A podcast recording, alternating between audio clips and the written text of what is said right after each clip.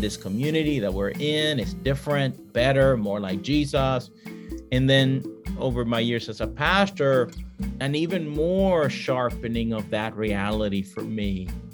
As a follower of Jesus, what am I being called to be in the world? Our imagination around justice in in the United States has been deeply shaped by Western understandings of justice, which come out of uh, the Greek philosophical tradition, especially Aristotle. Biblical justice is about doing that which God wants for the world. It's about not, not what we deserve, but that which God wants for the world, that which God requires for the world. And, and what we know that God that was revealed to us through Jesus Christ, God whose primary impetus is love, that shapes our imagination as to that which is just in the world. How do we go about that justice?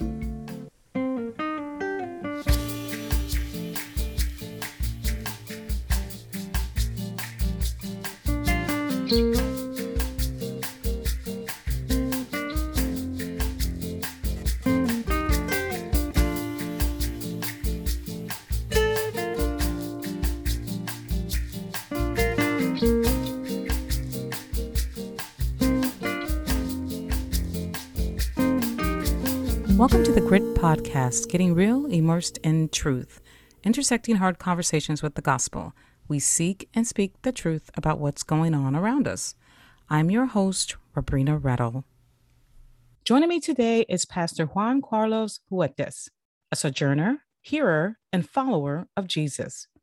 Pastor Juan Carlos has a Master's of Divinity from Emory University and a Bachelor's of Religion from Louisiana College. He has pastored churches in Louisiana and moved to Lincoln, Nebraska with his wife and kids for a position as Minister of Proclamation and Practice of Justice at First Plymouth Congregational Church. We're so glad they're here. Listen in as we talk about how Jesus views justice. Thank you so much for joining us, Juan Carlos. It's good to be with you. I wanted to talk to you about uh, something that seems to be misunderstood or misconstrued, especially now in Christian culture, biblical justice. Yes. First, I want our listeners to get to know you a little bit. Tell me a little bit about your family of origin and what brought you to Nebraska. Wow, those are great questions. Uh, so, my name is uh, Juan Carlos, as you said. Huertas. I am originally from Puerto Rico and came to the States when I was almost 14 years old. And our family settled in, in the state of Louisiana. And to make a very long story short, we have basically been moving around Louisiana for almost 30 years now. First as a student, and then for the last 16 years as a pastor. And my spouse and I, and we have three children together, we received this call to come to Nebraska to serve here at First Plymouth Church. And we felt really that this was God's invitation after 16 years in a United Methodist context mm. to come and become part of this United Church of Christ community in Lincoln, Nebraska, to, to do work that's pastoral with a justice edge. So my official title, and it's long, but it's I'm the minister of proclamation and practice of justice here at First Plymouth Church in Lincoln, Nebraska. And and that's really exciting. Wow. That's really neat. When you and I met and I heard that was your title, I was like, oh my goodness, what? I I don't meet very many people that that is a, a specific area of teaching in Christian right. circles. I, I do have a, a, couple though, which I actually, if you have not met uh, Kirsty Engel, hmm. she's at, I think, uh, First United Methodist. Also, Dr. John Spilker, he's also there. He also teaches justice. I gotta get you guys Neat. together. Yeah. That'd be great. yeah. Tell me about your journey to the work that you're doing now in justice. And if you could explain to our listeners, me too, what biblical justice looks like and the difference in how we how we view justice and, and the difference in biblical justice. Yeah, so for me, really began a long time ago. At the time, I didn't know it, but it began as a child. As I began, I was always a very curious child, especially around issues of God and theology, the Bible. Always had all these questions, and always was raised. I was raised in a in a family that always had a concern for those around, for people who were different, for people who found themselves in difficult circumstances. And so, even early on, my imagination was shaped by these encounters in my family, in the church. And so, and I think in, in many Latin American churches, not all, but if I was to make a generalization, there is a certain understanding of community and a certain understanding of of helping neighbor that's almost uh, distinctive. And i'm not sure uh, about african american communities in the united states but i know in latino communities we we have this we have this sense of of we do belong to each other mm. we do uh, have to care for neighbor and and really in some ways if you ain't caring for neighbor then who's going to care for them, right? I mean, there's this deeper understanding, more much more communitarian. Yes, we have that too. The village. Yeah, yeah, yeah. So, so I think that's that's part of that imagination that I was raised in, and then really felt a call to be pastor sometime in late high school.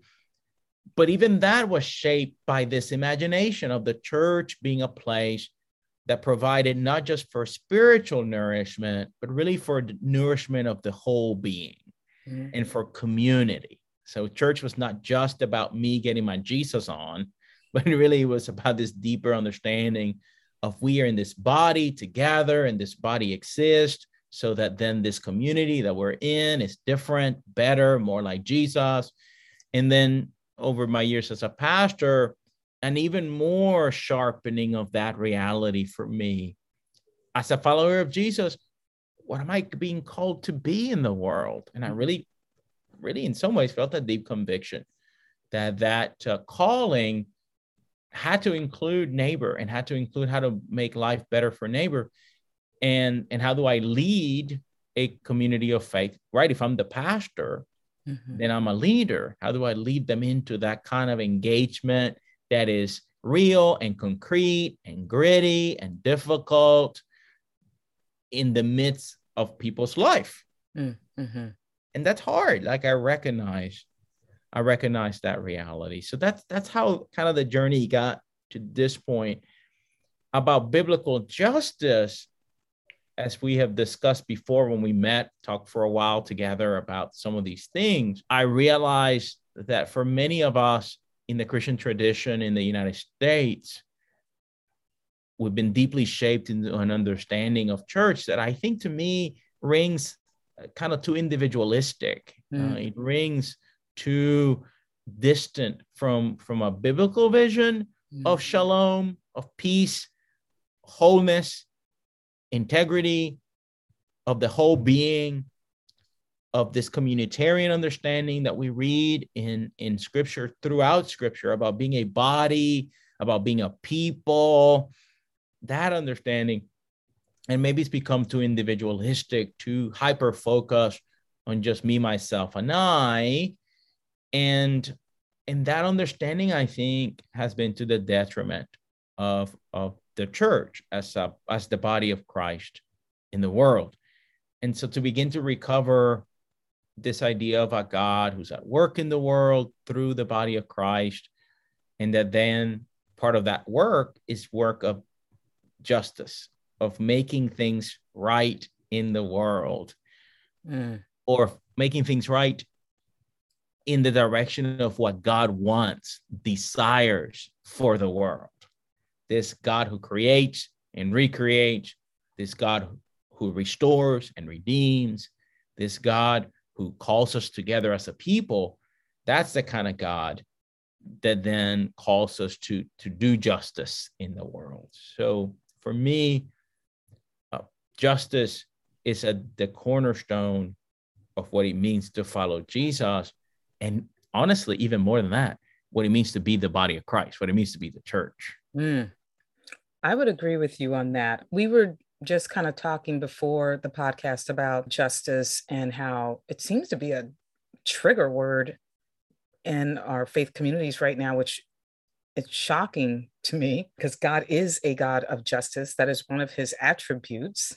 And so we were what we were talking about is how we define justice individually. And then you mentioned how we take it as a Hellenistic type right. view.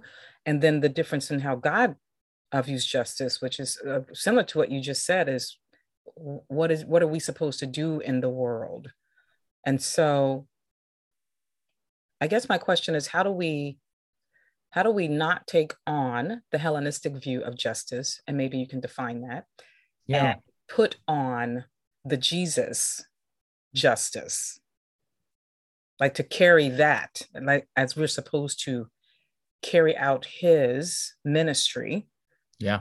So how do we carry that out? Yeah, so so our imagination around justice in in the United States has been deeply shaped by Western understandings of justice, which come out of uh, the Greek philosophical tradition, especially Aristotle. So Aristotle believed that justice was about us doing that which the other deserved. What do humans deserve? That was justice, that which we deserve.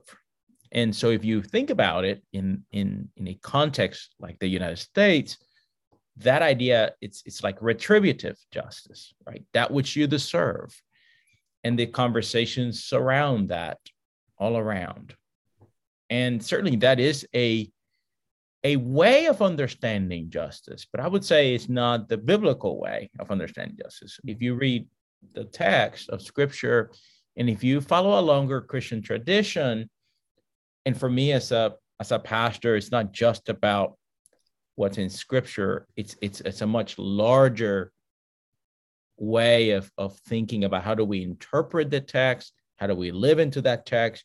So it includes not just scripture proper but our theological traditions our engagements with the world all those things affect and have a say in how we interpret a text and that in itself can be quite controversial in many North American, especially white context, not just white, but especially white context. And so uh, biblical justice is about doing that which God wants for the world. That's what this is. It's, it's about not, not what we deserve, but that which God wants for the world, that which God requires for the world. And, and what God, what we know that God that was revealed to us through Jesus Christ is a God who heals, a God who restores, a God who renews, a God who recreates, a God whose primary impetus is love. Mm. That that shapes our imagination as to that which is just in the world.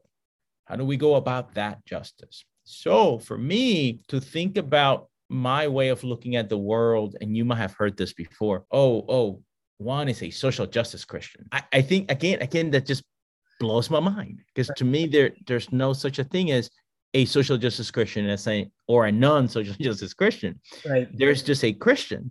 And and if you follow Jesus, which is the revelation of God in the world, then then you you have no other choice but to live into the ways of restoration and healing and wholeness and new life living the way that Jesus lived if you read the gospels. So that's that's that difference between what i would call like western individualism and its definition of justice which is very deeply cultural in the united states that which people deserve which by the way then brings questions about who determines yes that who determines what you deserve who who what are the reigning forces who that make those choices and for your listeners, especially if your listeners are African American or Latino or women, let's get real. The forces of power in our culture are white and are male, are well to do. Are they the ones who determine what I deserve? mm-hmm. Who determines?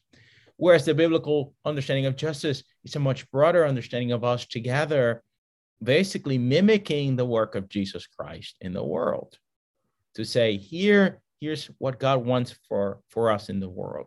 It's still flawed, still gritty, still hard. At times, for some, this might sound utopian at its core, but I believe that we can actually rehearse it. Mm. Is it going to come to completion in this life? No, I don't believe it will. Uh, history tells us that it won't, but we're still called to rehearse it. We're still called to attempt it. We're still called to together go about it mm-hmm. in the world. And to me, that's what it means to follow Jesus. So justice is the primary call for those of us who claim to follow Jesus. Yeah, when you mentioned how people read or interpret scripture according to their context or background, it reminds me of this book. I don't know if, if you've read it yet. It's by Esau McCaulley, Reading While Black. Um, oh, yeah. American Biblical Interpretation. Yeah, that was very interesting to me because I was like, that is so true. It's a lot of whatever your background, you know, has to do with it, whatever your upbringing, what you were taught, that filters your lens in uh, scripture. And also when you when you were talking about who determines what you deserve, because we know there were laws in this country that were targeting racial groups and women even. There were laws that did not recognize domestic abuse. It was basically, well, that's family business, you know, so whatever happens behind those closed doors, you know, whatever. And then until it became, oh, right. yeah, wait, this isn't right, you know, the realization. And then, of course, for Blacks, it was uh, Jim Crow laws. And then there was laws against Asian Americans. And so, yes, there has been a determination of laws in our country and, and people deciding this is what you deserve, but it's not based on this is what you deserve according to Jesus. This is what you deserve according to who I I think you are and the power that I think or that I have. And yeah. so, and it seems like a lot of the people that are fighting fighting against this language hmm. are people who feel like they're going to lose power. Right. But I feel like, you know, Jesus, he's the ultimate. He's the ultimate power. He he is the power. And if we are abiding with him or in him, the word justice, it, it should not be intimidating and not be something you fight against. Yeah, and what's fascinating is how how Jesus exercised power. So power is an interesting word in and of itself. And I think certainly as we have these conversations, we should ask the questions of what does it mean? What does power mean to each of us? How is power exercised in the communities that we belong to? The, how does that power reflect the power that we see Jesus exercise? If you notice, so Jesus exercised the kind of power on, on one end, the kind of power over over nature that we see, for example, when he calms a storm, right? He uses power that he has to, to help bring calm mm. and healing and safety to his disciples. That's one exercise of the power of, of Jesus. The other, actually, it's a fascinating exercise, which is dying on a cross. Mm. So it, it's a sacrificial type of power mm. that that that provides for for the redemption of all of humanity and all of creation. So we have these exercises of power, both that lift up, mm. but also power that that is eh, humble and it, it brings low. And I think one of the questions for us in American society and as people of faith is how are we exercising the power and privilege that we do have? And how does our exercise of power and privilege reflect the reality of our encounter with Jesus Christ in the day to day life? Mm-hmm. And so, justice is indeed about the exercise of power, but it's an exercise of power that does not mimic the power and principalities Mm. that Jesus fought against. Mm. It's not coercive. It's not humiliating. It, it's not transactional. Mm. It's not power over. And so, so I think one of the questions for us as, as people of faith is how are we exercising the power and privileges that we do actually have in light of our encounter with Jesus Christ? And what adjustments might be needed in order for us to be able to be agents of transformation in, in our communities? Yeah, that's good. I, I agree with that. I think that also when you said how we can be agents in our community. Okay, wait, let me let me back up because this this is my question. Okay, if if justice and power is according to your definition, why do you think so many people are fighting against it in the faith community? And I it looks like you're working for someone other than Jesus. That's what mm. it looks like to me. And if you're working for someone other than Jesus, who are you working for? That's kind of how I'm like, really? Do you not see the puppet strings? You know, that's what that's what it looks like to me. In one of the great stories from the Gospels, the evil one takes Jesus and shows Jesus the kingdoms of the world. And the evil one says, I got a deal for you. If you bow down before me, all of this stuff can be yours. And you can just imagine, just imagine that, this is quite a picturesque and very vivid kind of encounter that Jesus has with the evil one. So I think part of what we have to remember and this was jesus right facing this reality and and and we cannot easily pass over this text as if oh this was so easy jesus son of god of course jesus is gonna turn it away. No no it wouldn't be the temptation of jesus if it wouldn't have been any real temptation for jesus. That's the thing right? This was a legit can i bypass the sacrificial servant pathway and skip it and go straight to the glory into the power into the control? Mm. and i think this is just an observation that i think one of the reasons why there seems to be a lot of heat these days around these issues of justice reconciliation in our ecclesial communities is that it's all tied up to a larger way in which the Christian tradition in the United States has been deeply shaped by whiteness and white supremacy, has been deeply shaped by power and control and influence, has been deeply shaped by the powers and principalities of the world and not by the servant leadership and the servant movement and the life giving movement of Jesus Christ.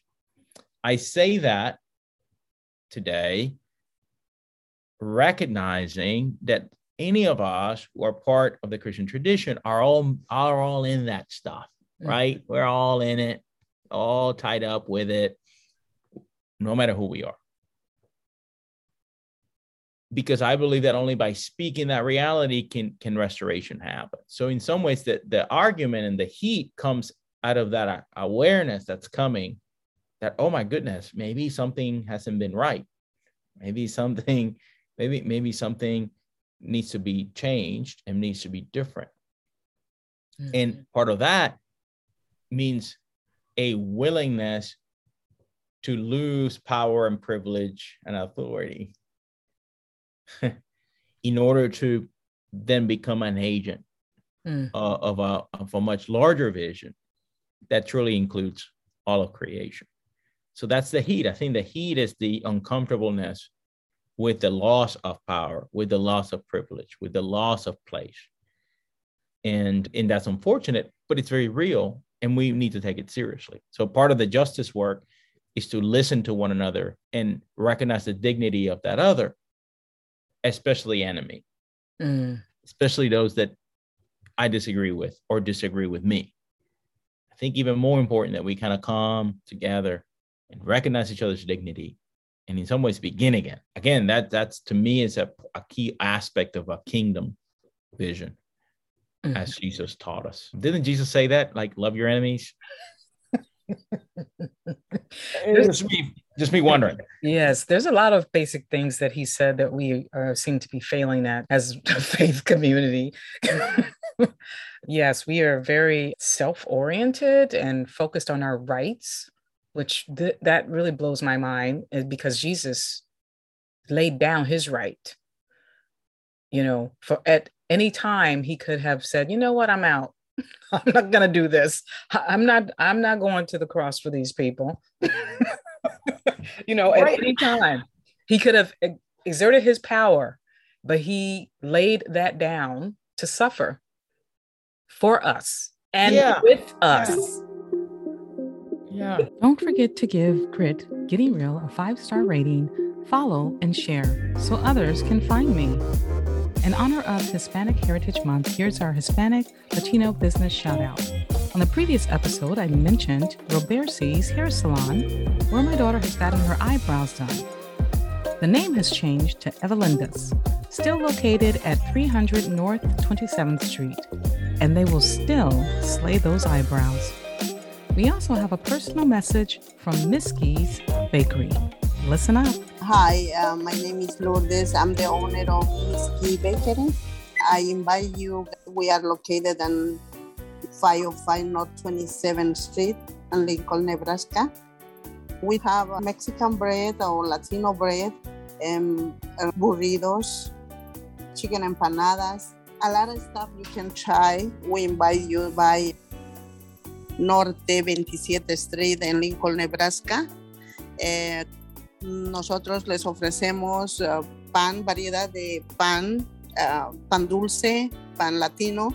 Eh, estamos tratando de poner pan de, diferentes países centroamericanos y sudamericanos también. Eh, igualmente les ofrecemos burritos, tamales y pues tenemos pasteles para todo tipo de acontecimiento. pues les invito a degustar nuestros productos. Tenemos las deliciosas salteñas de, que son de Bolivia y todo lo que puedan encontrar en cuestión de eh, comida o que es de bocaditos y postres eh, latinos. Em, una vez más, nos, mm, estamos localizados en Lincoln, Nebraska, eh, y pues les invitamos a visitarnos y disfrutar y degustar nuestras deliciosas masitas que tenemos. Muchísimas gracias por todo, por toda su atención y por ayudar a, a los pequeños negocios acá en Lincoln, Nebraska. Gracias. Okay, so I have to talk about this. Um, before we move on to the, I only have one more question, but this reminds me of the, there's this new thing that's under debate, which is also shocking to me about empathy being a sin. I don't know if you've heard the latest, but All that's right. the latest controversy. Okay. All right. A controversy. Okay. Yes, that there's a church uh, pastor who basically said that being too empathetic is sinful. Like being sympathetic is fine, but being empathetic is sinful. And I, once again, perplexed because God came down in Jesus incarnate with flesh, walked among us, suffered, and now Jesus is our intercessor who was here and he gets it He's like, I got, yeah. I got you. I see what you're going through, and I'm going to intercede for you or on your behalf. And so I'm very, I, I am like, okay, wait a minute. Why, how did this happen? How does empathy become a sin. Basically, they say you're kind of coddling or not speaking truth or uh, that sort of thing. But yeah. I, I think part of it for me is a it's fascinating. It's this fear. It's just in, this is interesting. We're having this conversation because it's this fear. Again, it's a fear of losing control.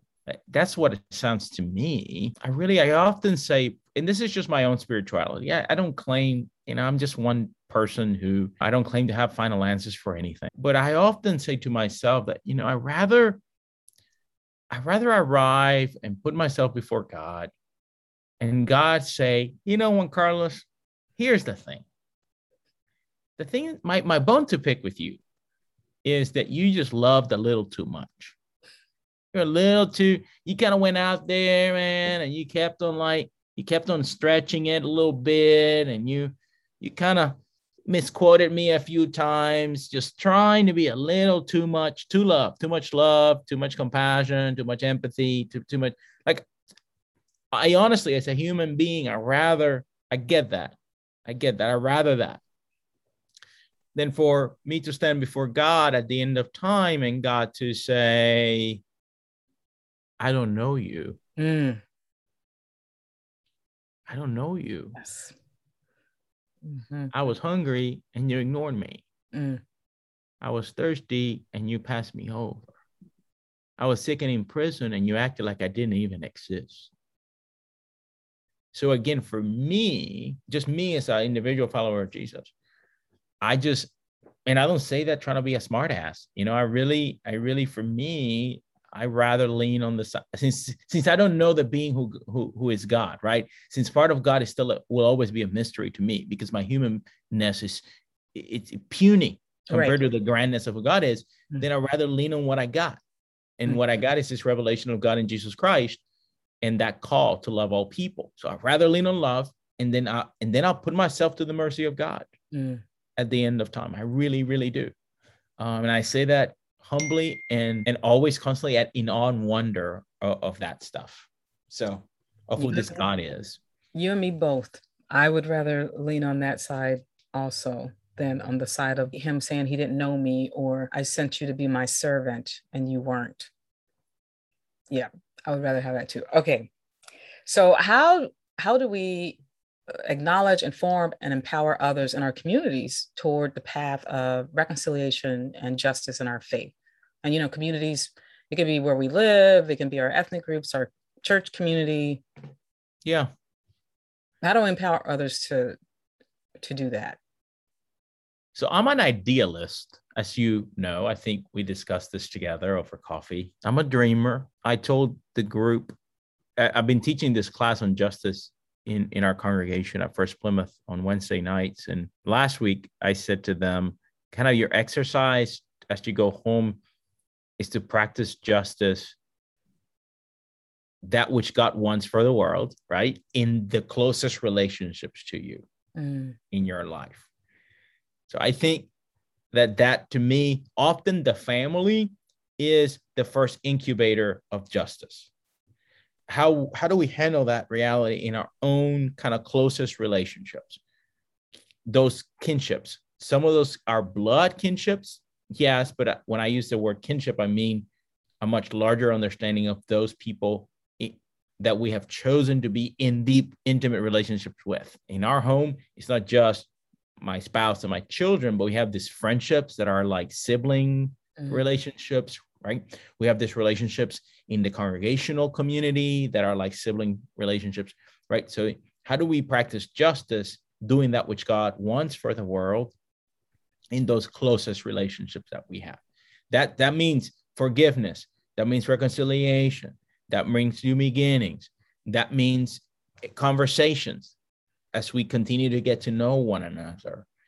I have three children who are teenagers, and so they give me constant uh, school of of reconciliation and justice. they they push me beyond my little cliches mm. but to make sure that what I'm saying actually reflects what I'm trying to do in the world. Mm. so to me, you start in those how do you practice reconciliation? How do you practice curiosity about the other in those intimate friendships? How do we as parents stop acting like we know everything there is to know about our children? That's because we do that. That's part of the reason why we don't get along with other humans, is because we assume that they're just like us. Mm. So, you know, how dare you not think that way? Or how dare you not believe like I believe? So that curiosity starts at home. How are you curious with your partner? Are you curious with your children?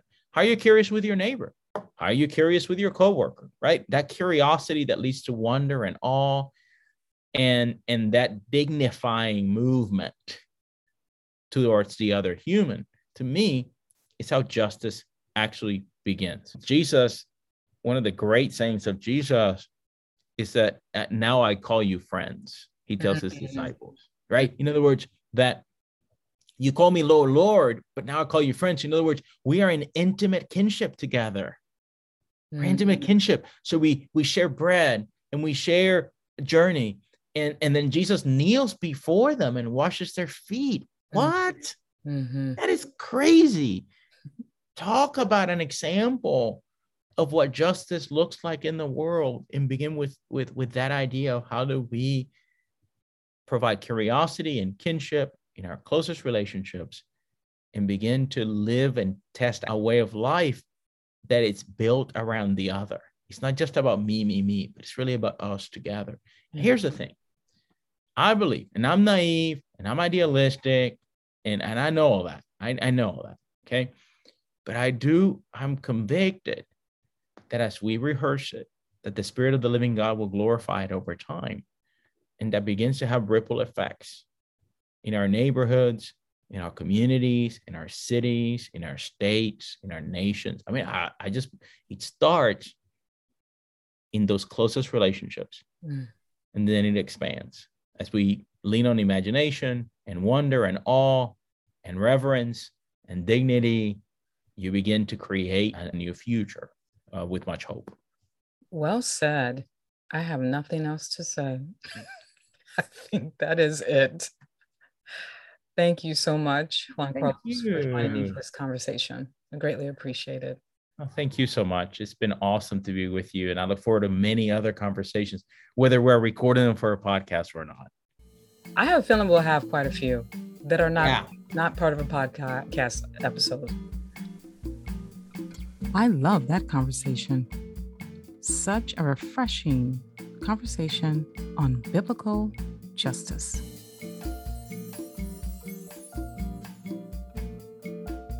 A loyal listener will receive a giveaway box. To participate in the giveaway, follow my Instagram at Rabrina Rettle.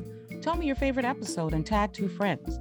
This giveaway is only open to the US listeners, but if you're an international listener, I haven't forgot about you. Stay tuned to future episodes because I'm going to do something special for you too.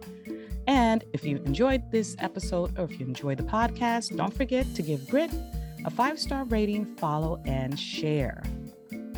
Getting Real Immersed in Truth is written, produced, and edited by me, Rabrina Rettle. Original music by composer Michael Coffey of Handcrafted Studios.